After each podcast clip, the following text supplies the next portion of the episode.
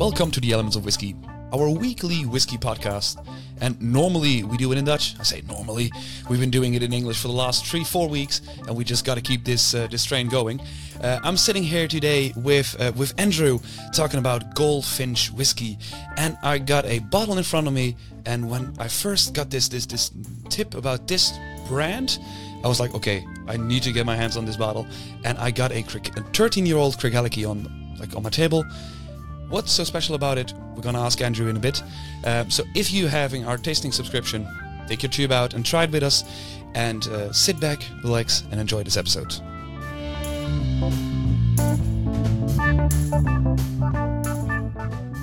Hello, Andrew. How are you? Hello, Max. I'm very well. Nice to see you. Nice to have you here. Um, I'm just very excited to get into the whiskey, but I need to temper my uh, enthusiasm right now for a bit. Uh, and I want to ask you, like, could you introduce yourself first? Yeah, absolutely. Um, so my name is Andrew Macdonald Bennett. Um, I live in just north of Glasgow, actually on the banks of Loch Lomond, over in the east okay. side, a be- beautiful part of the world. That's a um, beautiful area. Yeah, the national park is, uh, is is gorgeous, and quite a few distilleries near us. I think Glengoyne is just down the road, so handy not too bad. It, it, you you could have a way worse area to live in, I believe so. yeah, absolutely. Um, and um, yeah, so, so I've been working in the whiskey industry for a few years now, um, mm-hmm. and I think we're going to be discussing uh, some of my background shortly. Yeah, definitely, definitely. But before we get into working whiskey, let's talk whiskey in general. Like, how did you get in touch with whiskey for the first time in your life? Yeah, well, I think it's probably quite a familiar story, um, but it really came from a moment with my father um, having a dram at Hip Flask, uh, watching rugby, um, cheering on the national okay. team, uh, hoping for a win, as we always do, um, and just that kind of shared moment. Um, so I would love to be able to have a story about what the brand was and what the age was, but it was a Hip Flask probably yep. over 30 years ago now. Uh, but it was more about the moment uh, I grew up very much with my father and all his friends uh, gathering mm-hmm. together to watch mainly rugby or sport together, and there would always be drams shared in the house, and there was that kind of smell and the conversation um, and the shared moment that I always mm-hmm. associated mm-hmm. with the whiskey. So once I became of age um, and legally and was able to share mm-hmm. a dram with my father, um, yeah, it was it was at a hip flask, but it was the connection that we had from it. So that that's kind of my beginning of my journey, shall we say. And this journey led led you to work for some pretty well known companies. Uh, how how did you get into working the whiskey industry? Well, um, that's a good story. So I, I, had been previously working at the BBC, um, and I was contacted by the company to see whether I could come and help the Edrington Group with their online kind of digital experience, digital strategy. Okay. As a as a kind of business, they had historically been very much producing whiskey, um, bottling it, and sending it out to a company. It was called Maxxium, which was their drinks distributor, but they mm-hmm. were changing their strategy to start selling more directly uh, to consumer themselves. Okay. Um, so I came in and worked with them on a number of brands within the business um, and did mm-hmm. a review of how they were working, how they were identifying their brands and communicating their brands on a global level uh, with consumer. Mm-hmm. Um, and there was definitely work to be done to modernize it, shall we say. Okay.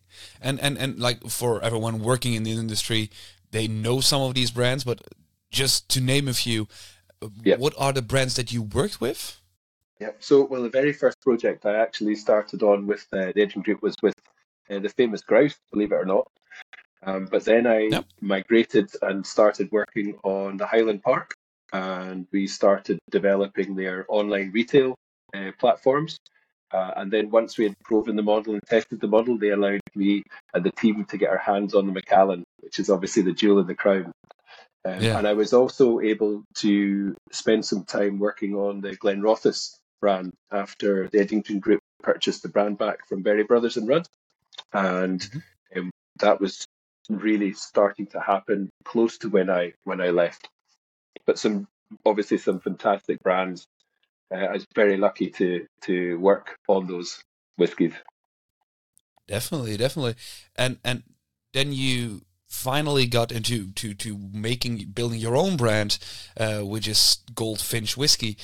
Uh, how did you decide? When did you decide to start Goldfinch? Yeah, well, it's actually pretty good timing, Max, that we're having this interview because our birthday is almost five years to the date when Goldfinch was registered. So, as much as I loved uh, working with the, the Edrington Group, I wasn't really getting close enough to the spirit. So, one of the mm-hmm. reasons I think I've always been quite entrepreneurial um, and wanted to uh, shape my own destiny, if you like, and I also very much wanted to get close to the spirit. So, hence mm-hmm. the reason for setting up the company. oh, cool! And and the name, like uh, Goldfinch. Um, if, you're a native English speaker, you might immediately associate it with the, the small bird. Uh, I, I I didn't. Sorry, but yeah, where does no, the name Goldfinch come from? Yeah, so that was a. I guess for me, having worked historically with with brands, um, that level of communication and meaning very, very important. So the name for the company was something we really puzzled over for a long time. You know, how do you pick the right thing that represents you? It's almost like getting a tattoo. If you're going to wear it, yeah. you know, what does it represent? Um, so I guess fortunately we have goldfinch coming to the garden uh, in the summer in mm-hmm. Scotland because we live in a very natural place. And actually, yeah. Roz recommended the name Goldfinch, and immediately we were like, okay, well, there's something in that, but let's kind of think about it more. And as we looked into it, we looked at the bird um, and how it features in classical art over the years, um, very much mm-hmm. so in religious paintings. Um, then we started mm-hmm. looking at the kind of habits of the bird and how it um, summers in Scotland, um, and it pulls okay. it pulls thistles apart, the, the thistle head apart, which is the Scottish national flower, and uses the down uh, to line its nest in the summer. So this tying in with this kind of Scottish element. And then additionally, the birds migrate over to Spain uh, when it gets too cold for them here. So okay. it, this seemed like another kind of tie-in. And then the other thing about them was just the colouring of the bird. It's kind of got this golden honeyed um, feather on its breast, which I kind of mm-hmm. likened to whiskey. Uh, so there was all yeah. of these things, and it, you know, it just seemed to, it just seemed to tick the box, and it felt like a kind of emblem uh, and a representation of us and what we were trying to do. Um, so yeah, I love it. So a tattoo yeah. maybe on the cards. oh, there we go. yeah. um, I'm, I'm, I'm, I'm, I'm, was looking up like, okay, but what does the bird goldfinch stand for? Uh, and I, I, found out like uh, prosperity, optimism, and ver- uh, variation. Variety. Um, yeah. variety. Um, th- are these things that also are car- like core values to the company? Yeah, I, th- I think so, and, and, I think I would like to kind of go back to, I guess, the, the, the, short period of time relatively that I spent with the Edrington Group, and bearing in mind a lot of people who work there work there for forty or fifty years, so I was just yes. over four. Um, mm-hmm. But the the the way that they present their business is very much all about integrity uh, and honesty, mm-hmm. and and I guess I feel that that's something I've wanted to carry on with the business that I've set up. You know, that's the way that whiskey is to me.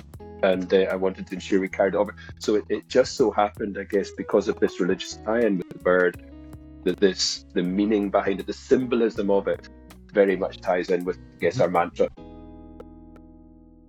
All right, yeah, and and and you you you mentioned like with our uh, core values and your mantra. Um, because you're not doing it alone. You have a team of, of many people around you, uh, and and the first one that that pops up next to you on your side is Ross. Um, yes. At what point did did Ross join Goldfinch? Was it from the beginning or well, later down the line? So uh, Ross, I guess, was very much involved in the beginning in terms of an advisory role. This is what I'm going to do. Um, but she has got mm-hmm. a wealth of experience. She's been working as a wine buyer uh, for over 20 years um, and mm-hmm. is fully qualified um, with her diploma. And um, she is a great person to bounce ideas off. And I should mention that Rose is my wife as well. So uh, she's going to have to listen to my questions and troubles and uh, challenges anyway. Yeah. So uh, so we discuss it a lot. So, so Roz has very much been an integral part of the company um, has a vast amount of experience uh, uh, on a global scale with wine, mm-hmm. and she understands spirits and how to nose products. Um, so great, uh, and an necessary part of the team. Really amazing. Um, I, I found out also out that Ross is more about the, the, the, the artwork and the design of the bottle. Is that true, or is it? Uh, can we, can we write it down under your name? Yeah, I, well, I think it's probably. I, let's just say uh, I'm great at starting things, like the conceptual element to it, and she's the, okay. she's the person that makes it the solid entity that it was, or than it is today. So yeah, we, we, we balance each other. Perfect. And and let's start. Okay, we, we mentioned the label, but I want to go back to the beginning and, and work our way up. Okay, what was the first whiskey you guys put out under the Goldfinch label? Yeah, so this is an interesting story, um, and it, we have talked about it in our socials quite a lot. But when I set the business up in November 2018, um, mm-hmm. I saw an opportunity to work with a brand that was then owned by um, His Royal Highness uh, Prince Charles, and his brand was okay. called the Mey Selections. Um, so there's a mm-hmm. kind of body of people who manage that brand, and they export uh, Scottish beef, Scottish salmon, Scottish cheese, um, and Scottish products globally around mm-hmm. the world to really highlight uh, the Highlands of Scotland and the produce that they create. And I noticed that the range had no whiskey. Um, so um, I, I, took myself off and I knocked on the door uh, of these uh, managing group um, and I said, guys, why don't I come up with a, a single cask range from distilleries in the Highlands? It can help promote your brand uh, and we can yeah. sell to your customers. So that that was in about February of 2019. Um, okay. I didn't know if it was going to come off or not, uh, and they were really excited about the idea. So I was very much left up to my own devices to mm-hmm. really get everything ready. Okay. And and, and do it. so, yeah. So, and what was what was it was a single cask uh, as yep, it is so now? I, I, can I can show you about this. So so what I did was um, so this this brand uh, for the Mey selections there, if you can see that. Yeah. So this is actually yeah. a picture uh, painted by Prince Charles, a watercolor. Um, so he okay. gave permission for this to be used in the logo, and then this mm-hmm. little element here, which is maybe quite hard to see, is okay. actually yes. um, an emblem that represents uh, the kind of royal family, but in Scotland. It's the same as the three plumes you might see in uh, like Berry Brothers and Rudd and, and yeah. businesses that are signposted like that. It's a it's when you see it close up, it's absolutely stunning. So I created uh, with a, a, designer friend of mine down in London uh, the packaging design for this. Um, it was all about kind of the heritage and how products come from within 150 Amazing. miles of the Castle of Mey, which actually used to be the Queen Mother's uh, home that she gave to Prince Charles.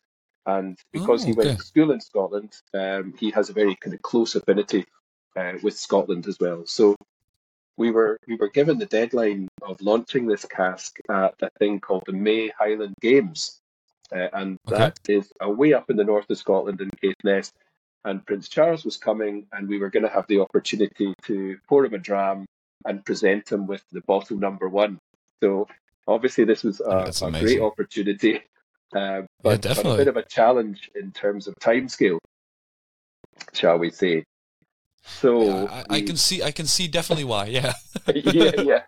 So you know, if we think about it, so we're we're kind of February pitched the idea, um, and then we had April, May. So we suddenly had three months to make boxes, design labels, source the cask, which was uh, you know top up there. But fortunately, yeah. um, and I have to thank and have thanked uh, Diageo very much because they were super supportive of us and um, let us mm. take some cask samples.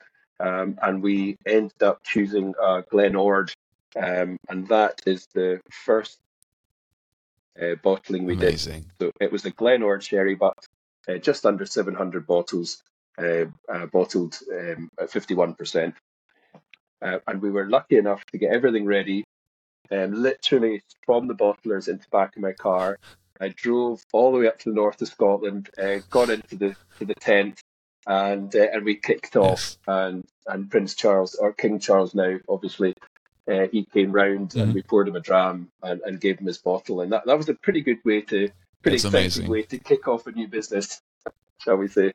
Yeah, um, uh, that's so that like if, if this is the, the, the first bottling you did and, and, and, pouring it out to the to the now king, yeah, that's that's that's an amazing start. Um, I, I, believe that now you can take a little bit more time into to selecting casks, or is it still uh, in, in, in a two month window that you guys put out a product? No, absolutely not. That was uh, that was murder. Not much, not, not enough sleep. Uh, I mean, the, the, one the one thing I would say is that when we were selecting casks, I was very lucky to be able to work mm-hmm. with um, the retired whiskey maker, a master distiller, Max McFarlane, who had worked yeah. on the Highland Park for many years. And um, he's been a very good support to me over the years. And I was able to take some samples to him and we would taste them. And he helped me choose the casks for this range. So even just being in his presence and nosing casks with him is a is an honor and a, a privilege to watch. Definitely, definitely. And, and and and how do you now look for specific casks? Is it that you check what is available and figure out to do with the spirit afterwards, or do you uh, search for something? Yeah, well, I think we would be lying by saying, you know, I would say that somebody described independent bottling it's quite a difficult business to be in in many respects uh, because the supply can be quite whimsical. I think that's the best way to describe it. And when parcels of stock okay. um, are made available, it's not like we can walk into any distillery and cherry pick the casks we want. You know that that no. just doesn't happen. So throughout the year, different parcels of stock are made available, and, and I'm fortunate enough to have some really good relationships within the industry because people can see what we're doing. Um, it's very mm much about um, credibility to the industry and the sector and looking after it and nurturing it. So if you do that, then you're treated better, shall we say? So with parcels of stock, I think commercially there are obviously there's um, casks or makes that you see more often, and then there are those that are harder mm-hmm. to find that you see less often. Um, and I mean, we could talk about this as a longer subject, but obviously, pricing of casks is a complex and quite difficult yeah. uh, place to be to make profit. And do you guys only buy matured stock, or do you also say like, okay, let's buy some new make and put it in our own casks? Yeah, so so we have a little bit of new make um, maturing, but in reality, as a new company, I mean, we're at year five now. But if you take the fact that we had COVID for two years, I always try and say we're really about a three-year-old company, right? Um, so really, what you don't want to, yeah, you don't want to tie up too much uh, cash flow into new make stock, um, and mm-hmm. when we were able to buy mature stocks and really try and grow our markets abroad. So I think new make is definitely on the list. Um, and we would like to do more of that now. But interestingly, there's less of it available now. so, yeah, that, that makes it different. come round. I want to talk about the ranges because I find it very funny that is sometimes you see an independent bottler and it's like their name that's basically the whole range. Uh, yeah. with you guys, yeah. you, you, decide to, to, to, to split it up. The yep. first thing is the Goldfinch itself. Absolutely. Yeah. What what can you t- like? What what can I expect from these whiskies? So I, I would the way I would describe, and I don't say this the, to belittle it in any way. I would say that the Goldfinch range, uh, which is this range here, I would probably mm-hmm. describe it as our core range. Our okay range that identifies us with our brand and our story. And the key mm-hmm. for this range is very much about a very consistent and high quality of spirit. Okay. Okay. And from that on, we go to the, the Kiln, Kilnsman Dram. Yeah, the Kilnsman's Dram. Yeah, we know what a Kilnsman is, but, but what does a Kilnsman drink? Yeah, well, exactly. Ideally, peated whiskey. Um, so one yeah. of the reasons that we came up with one of the reasons we came up with uh, with this range was because uh, there's a very interesting debate about um, uh, barley strains or varieties. Okay. Uh, we and we mm-hmm. have very good friends that have got um, a maltings company called Crafty Maltsters up in Fife, and they are doing some amazing mm-hmm. stuff with um, old barley grain strains that are maybe very low in yield, but they're exploring what the benefits are of okay. flavour. And it was one of the things that kind of prompted okay. me and to bring out this kind of Kilnsman Kilnsman's range. So it's more peaty and more with, with some more interesting strains of, of, of, of, barley, or well, we're not we're not at that stage yet. Um, so really, I yet. think that, I think the other side of the brand was the fact that I think the master distiller always takes the uh, uh, he's like the striker in a football team. He always gets the prizes for scoring the goals. Whereas the kilnsman's yeah. uh, working at the back of the house, but without him doing the best job he can, um, the master distiller is yeah. not going to get the goal, right? So it's just about yeah, telling okay. a story about this really important and intrinsic part of um, the distillery process or distilling process. And, and to be honest, I'm actually surprised that nobody had done it before now. there, there, there's got to be uh, got to be someone who's the first, right? Yeah, um, absolutely. Um, then we got the there we got a range, and I'm gonna pronounce it perfectly the first time. The Bizou range. Bizou. Yeah. Well, this is to Bizou. be fair. Okay. This is not this is not a range. This is this was a little okay. fun a fun cask. It was a 27 year old French brandy, and I love having uh, after a big lunch a, a, you know coffee and a brandy after my lunch. Okay. So I bought this. Yes. I bought this cask in a whim, and um, actually, one of my daughters helped me design the label, and it's called Bizou because it's like French kiss. Um, so that's the, the hence the lips and hence the name. Yes. And we thought rather than going super traditional, uh, let's make it more austere, modern. we went a bit modern and fresh. Yeah, and just just to play with it. To be fair and then we'll go to before we get to the to the range that we are talking about today more in depth. Um, we got the uh, the rare malt, um, which is a Macallan 26 year old uh, in a beautiful decanter bottle. Um, yeah. well, you by any coincidence stumbled upon a 26 year old cask of Macallan.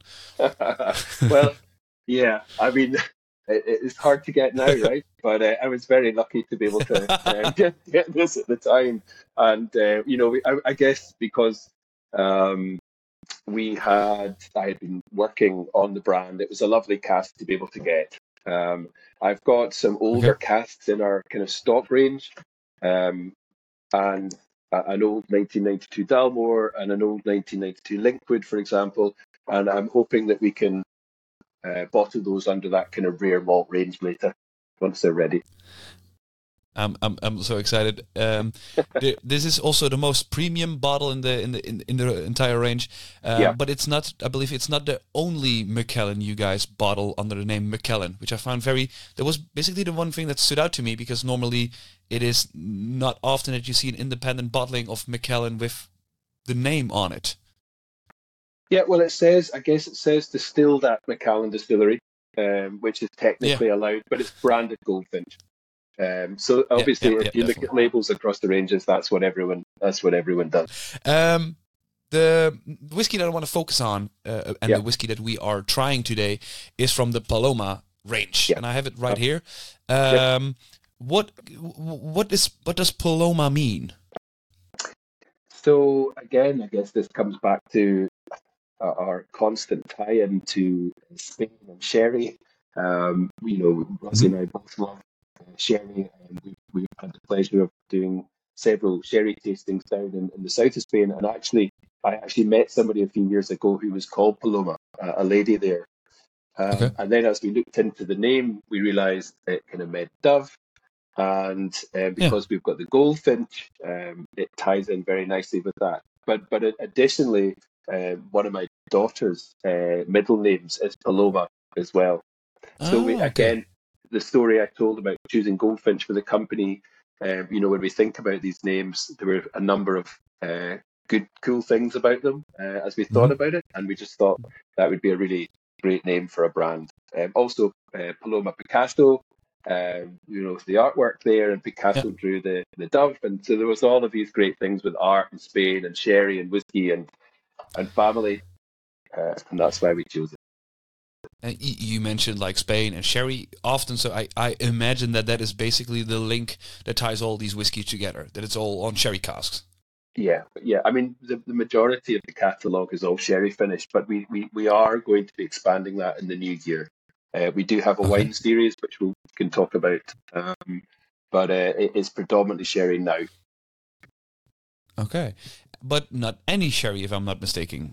That these not are for this range. Finish on. Not for this range. This is the so uh, you know whether it's a good idea or not. We've chosen the rarest sherry uh, there is, and I think the uh, which obviously makes finding casks uh, of Palo Cortado Yeah. much harder. And, and, and to be fair, there are there are one or two indies that are doing Palo Cortado finished, um, but it is very hard to get the, get the cask. I think the statistic is that um, out of all the sherry bottles sold in the world, hundred thousand bottles of Palo Cortado are sold out of sixty million. Yep. Yeah, So that's that, that tells you a lot about it. But what is what is Palo Cortado sherry? Like, is it a different dra- uh, grape, or is it what is what is the deal with it?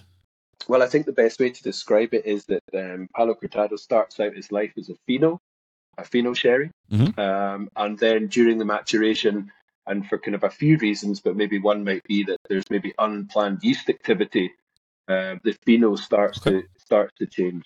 Um, the other one might be a slightly offbeat cask or a, a kind of warmer vintage of alcohol um, during that season or that harvest. And what usually happens is as they're checking the casks and the barrels, they realise that there's been a change in the Fino, um, and they take it out of the kind of Fino process and they kill the flor. Um, and Mhm. the, the name Palo Cortado comes from palo being the straight line, which you have in a Fino barrel, being crossed, which is a Cortado, um, and that's how you get a Palo Cortado. And that then is taken out to a separate area and is matured through oxidization uh, which is a different process and therefore results in uh, a different flavor profile. And yeah, this is this is something which you can't uh, control or can't force. So it just it, it, it happens, or is it that you can just remove the flor and, and, and be done with it? No, I mean, apparently, I, I I think they're learning more and more in reality about how to control it, but historically, it was something that was discovered and it was deemed not a mistake but a change, uh, and therefore it couldn't be produced on tap, and it was a, a rarer occurrence. So it's pretty, it's pretty cool, uh, very niche. A very a very niche and what i really like if, if, if you look at the bottle um, Yeah. it is beautifully designed and front and center there's this beautiful painting um, can you can you tell us more about it like who is who is portrayed or or who's the painter from this? The great thing about this is that the, the painting itself was painted by an artist in 1904. Okay. And it was uh, an artist called Isidre Nonell, and I hope I'm pronouncing that correctly. Um, and if you look back at his artwork, he was a bit of a renegade in terms of his painting style at the time. Um, and he was very focused on, um, shall we say, uh, people uh, who weren't very well off. That explains it. Um, Okay. And this particular painting is actually called La Paloma. So again, it ties in beautifully with the Perfect. Spanish connection and the art. And we, we really wanted to create a bottle of whiskey that um, felt luxurious and kind of premium, but but really bringing in that kind of artwork to it. I think it just draws a bit more interest. Obviously, the, I think the whiskey industry, in terms of label design and bottle design, has been given a bit of a chase from the gin industry. Um, Yep. But I think it allows us to have more expression and fun with, with the labels. And uh, the, the painter itself uh, Isidre um, was from Catalan so it was also again more tying into the the, the whole uh, Spanish uh, sherry cask Yes. um, That's when I when I when I look on your website, I can see that there are some bottles that has. Uh, when before this one, uh, a 14-year-old Linkwood, a 13-year-old Benrinnes, and an 11-year-old uh, Caol Ila, and I believe a 13-year-old Ardmore. Yes, yes. Is that so two that peated is and two that, that are all right, and Yeah. but it's still all matured on the same cask, Palo Cortado. Um, Yep. But today we have a uh, a 13-year-old uh, Craigellachie from the Speyside area, distilled in 09, with an ABV of 52% alcohol and 219 bottles uh, worldwide. That is basically all the stats I could could find out. Um, why a Craigellachie?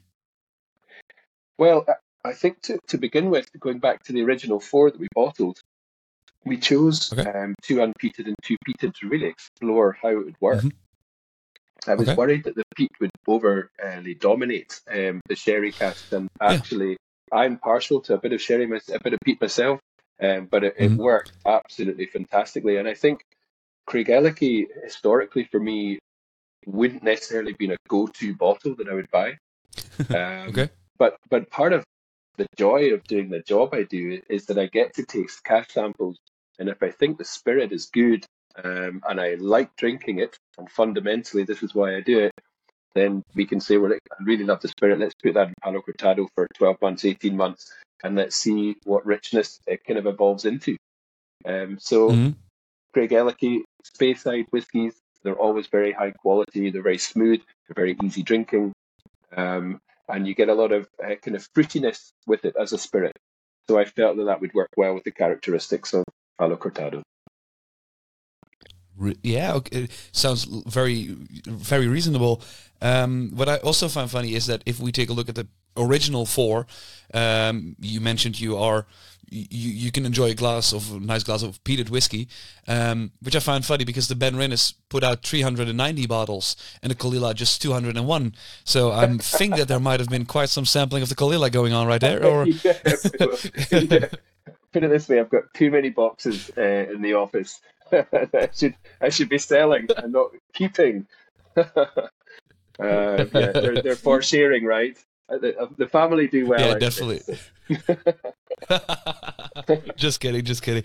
Uh, I would like to. Uh, I will. Uh, we're gonna pour us a glass, and I would like to ask you if you could guide us through this this nosing and tasting of this Craigellachie on Palo Cortado cask because it's it, it is the first time I actually tried.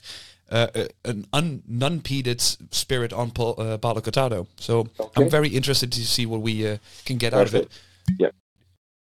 Yeah. There we go.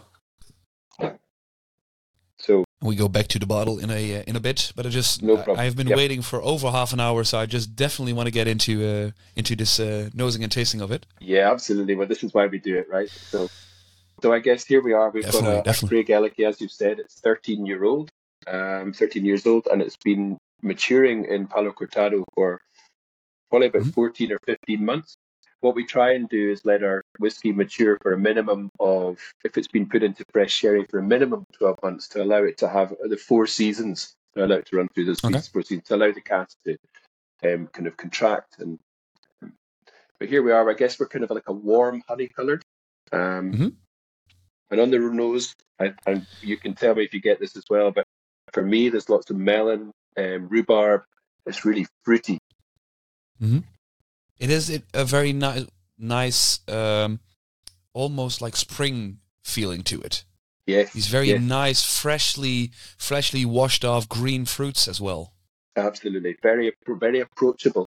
Um, very yeah. smooth, sweetness in there, slightly malty,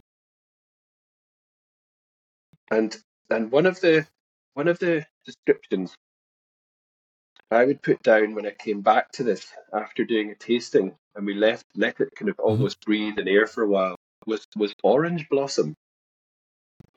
Now okay. you might not get it immediately. Okay. But it was it was a strange one and, and just you know sorry, where do you go? Okay.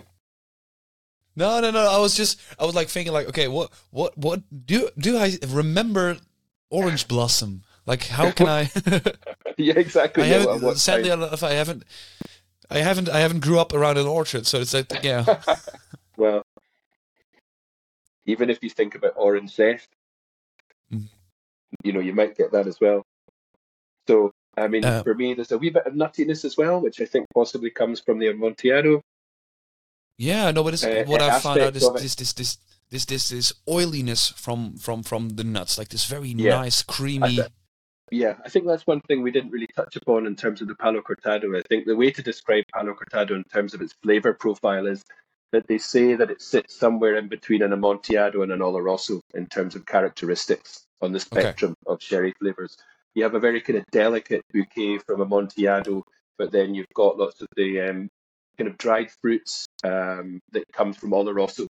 So the great thing about Palo Cortado is it kind of brings in all of those elements, the kind of delicate delic I can't say it, delicacies of uh, Amontillado, but the fruity sweetness um, and spices of Oloroso as well. Um, it almost has something like these these these um, this floral note, uh, but more like it, it somehow reminds me more towards a gin, where it has this spicy and floral combination. Yeah.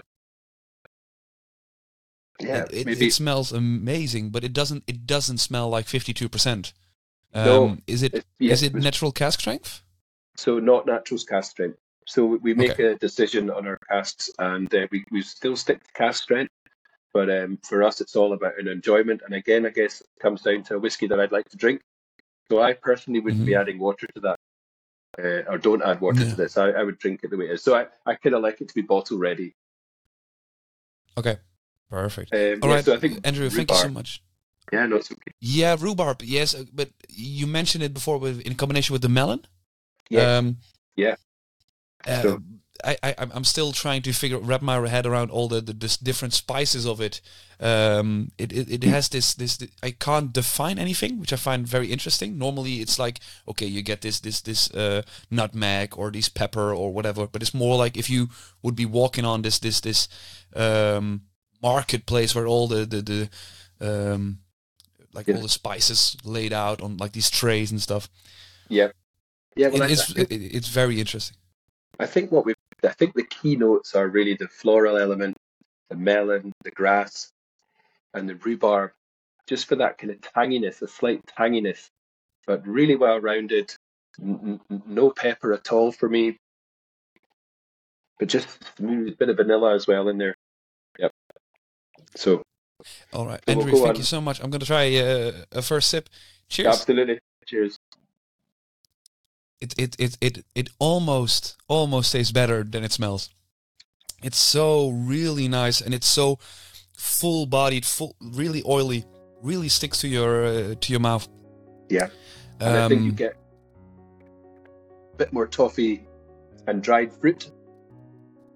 So yes, almost the melon was on the nose, but we've kind of gone into more of oranges and pears, and, and I think the nuttiness comes across in the palate as well. You get that? Mhm. Almost almonds. It's these these these nutty uh, sherry flavors. Yes, definitely. Yeah, yep, you can get that.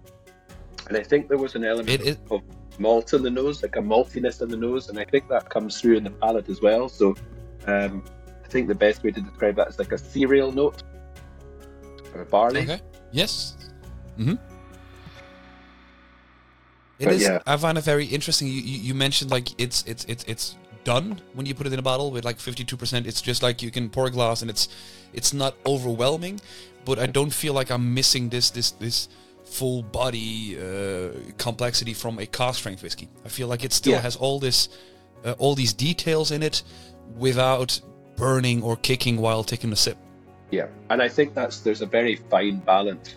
Uh, everybody has Mhm. their ABV preference. You know, some people like Yeah. 58%, um, but for me, um, balance between bringing it down and and for it just to be, uh, how do I say it, attractive to uh, you know a group of people, um, not to alienate people. Because I think Mhm. sometimes when people approach whiskey and they taste one that's very high in alcohol, they can be put off for life at the end of the day. So Yeah. I want it to be approachable. I want it to be enjoyable. I want people to share it, um, and that's really the purpose of where we've got. And we felt that by keeping it at around fifty-two percent, it still gave you enough of an alcohol uh, or high ABV that would tick the boxes for enough people.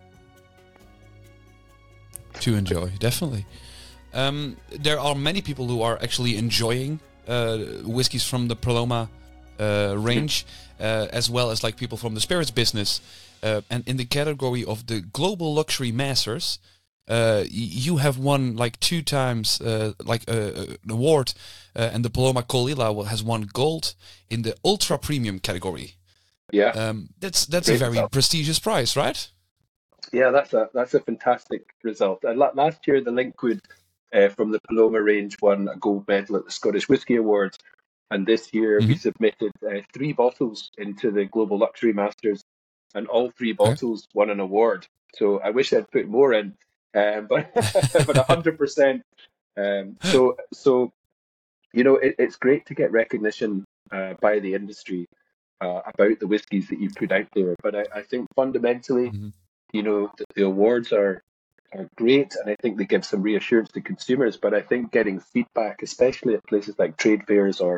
give some reassurance to consumers. But I think getting feedback, especially at places like trade fairs or uh, in-store tastings, when you actually speak to people and you taste the whiskey with them and you see them tasting it for the first time, that's that's a real kick. That's a real kick for me. So Um, that, yeah, very happy. But what is the next step from this from this price? Like, if you won gold in the ultra premium category, you, you can basically retire right now, right? yeah, I'm not sure if it works like that. I think you're uh, you're judged on your last cask, right? So uh, one one thing yeah. I would say, yeah. and and you know, I, I'll be honest, I think that Craigellachie for me has ended up being an absolute standout smasher um, and I think, you know, mm-hmm. we've done very well with the initial forecasts and it, we've had a very good response to the range. People love the look of it, they love the quality of it. I think that Craig Craigellachie is yeah. going to do well in its awards next year. Um, so All really, right. for us, it's it's about expanding the range. We're maturing more stocks in Palo Cortado, and we're really exporting that now to quite a number of markets overseas as well. So it's building up that following. And um, like how do you design this bottle because I think like it, not even the liquid, but like the whole like the feel of the bottle, the the look, the cork, like everything is it feels so thought out. Yeah. Well, no, thank you. I appreciate that, and that's possibly one of the small mm. benefits of uh, lockdown. Uh, was we had a okay. lot of time to consider um, how we would design the bottle. I, I very much knew the brand name and I knew the story we wanted to tell about behind the brand. Mm and, and that's maybe something we didn't touch on earlier, is that one of the reasons we've launched Goldfinch with a catalogue of products is because we feel that as an independent bottler, we can influence uh, whiskey from the same distillery but in different ways and tell a different story. Um, so, with this particular brand, we wanted it to be uh, a, a, beautiful bottle. Um, obviously, yes. we're not at the level where we can create a custom bottle. I, I would love to be doing that but we, yeah. we searched high and low for this uh, and eventually found the bottle. So the bottle allowed us to have the shape and the positioning. It's got a very wide borehole, um, but yeah. we source uh, natural wood, natural cork from uh, Portugal, and um, we have very much focused on um, paper that is from forest controlled forests, if you like, so uh, eco-friendly okay. paper stocks and um, our seals are obviously are also made from wood pulp, so they're completely biodegradable. All right. And the other thing that... to, to probably note is we have opted not to use and create any external display packaging, mainly to yes. do with waste. So yeah. it's it's a it, it, I think the industry is moving towards that uh, more, which is good to see. But um, it's mm-hmm. maybe harder for consumers to to buy a product when it's not got the outer packaging tube, especially if it's for gifting. But I think we all have to be more yeah. aware of the fact that invariably they end up in the bin. Yeah, nine times out of ten, you just throw them away immediately. Yeah. Um, I'm I'm I'm I'm really enthusiastic about this this this Craigellachie. Um, I do find it so cool that there are um, that there's a showcase about a cask type. So if you say like, okay, I want to explore what this Palo Cortado, uh, how this impacts a flavor, you can yep. beautifully put like the Linkwood, the Benrinnes, and and and and, and this Craigellachie next to each other, and just explore how this impacts a flavor. Yeah, which and, I feel like for a whiskey geek is amazing. Yeah, absolutely. And I think as a sherry type, very few people know about it. You know, even mm-hmm. if you're a whiskey drinker, um, when I'm talking to people. So generally, if I go to a trade fair, I, I take a bottle of Palo Cortado with me, and I allow yeah. people to nose it and smell it before they drink the whiskey. And the, you know, their eyes light up. It's fantastic. So they understand it's the connection so between amazing. the wine and the whiskey, which is great. Yeah, and I feel like sherry is such a misunderstood product currently, uh, and yeah. especially people from my age, they they never had sherry because no, why no. would they? And there are so many good reasons to try, but it's it's. I feel like this is a showcase to get people more enthusiastic about different types of sherry instead of like yep. okay, it's been matured on a sherry cask. Uh, so that's very amazing to have this transparency on it. Um, And we like we could talk for over an hour about like all the details in this, but I would just want to finish off with one one question. Um, you you won a prize in in, in this ultra uh, in this luxury uh, mm-hmm. category, and yep. I just want to know like where do you see like where where lies the like the, the, the border between like a premium luxury whiskey that has been made for consumption to, to, to actually pull open and share a dram with, or to keep aside as an investment? Well, I mean, for me personally, uh, whiskey is for consuming but it's for predominantly for consuming and sharing. Yeah. It's for those moments, um, and you know that it's almost like a fire, isn't it? When you light a fire, you want your people who are close to you around it, uh, and I think yeah. whiskey is intrinsically linked to that kind of experience. Um, I think in terms of whiskey for investment, I think there's no doubt that there is uh, obviously there are people that are doing it uh, in mm-hmm. the industry. I don't think it should be the main focus of whiskey. Um, but I do think there okay. is a place for these very old and rare whiskies to be put out in the in, into the world because there's very few products um, in in in the world, consumer products that are literally 72 years old. You know, or for example, um, when you start putting these 50 year old whiskies out, or even 30 year old whiskies, you know, it's it, it's a, a huge amount of time, and I think they should be respected, and I think they have their place when it comes to raising the profile of whiskey. I think they do well for introducing people to the industry and the sector, but I think fundamentally we want people to be tasting it and drinking it and talking about it and sharing it and recommending it. That's that no, definitely.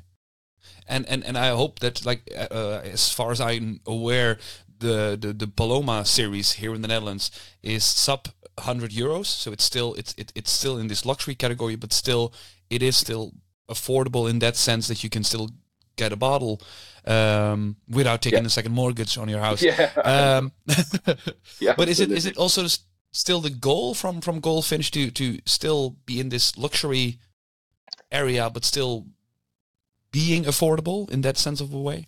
Yeah, yeah, absolutely. I think I think you should be able to enjoy something that is luxurious, uh, but mm. accessible. And there's yes. no reason. I mean, we we could very easily have put this in a standard tall round bottle and put a a digital printed label on it and, and not spent the time on it. But we, you know, the, the, the opening experience, the hand feel, um, the mouth feel, it's, it's all about the experience, I think. And, um, you know, I love elements of design.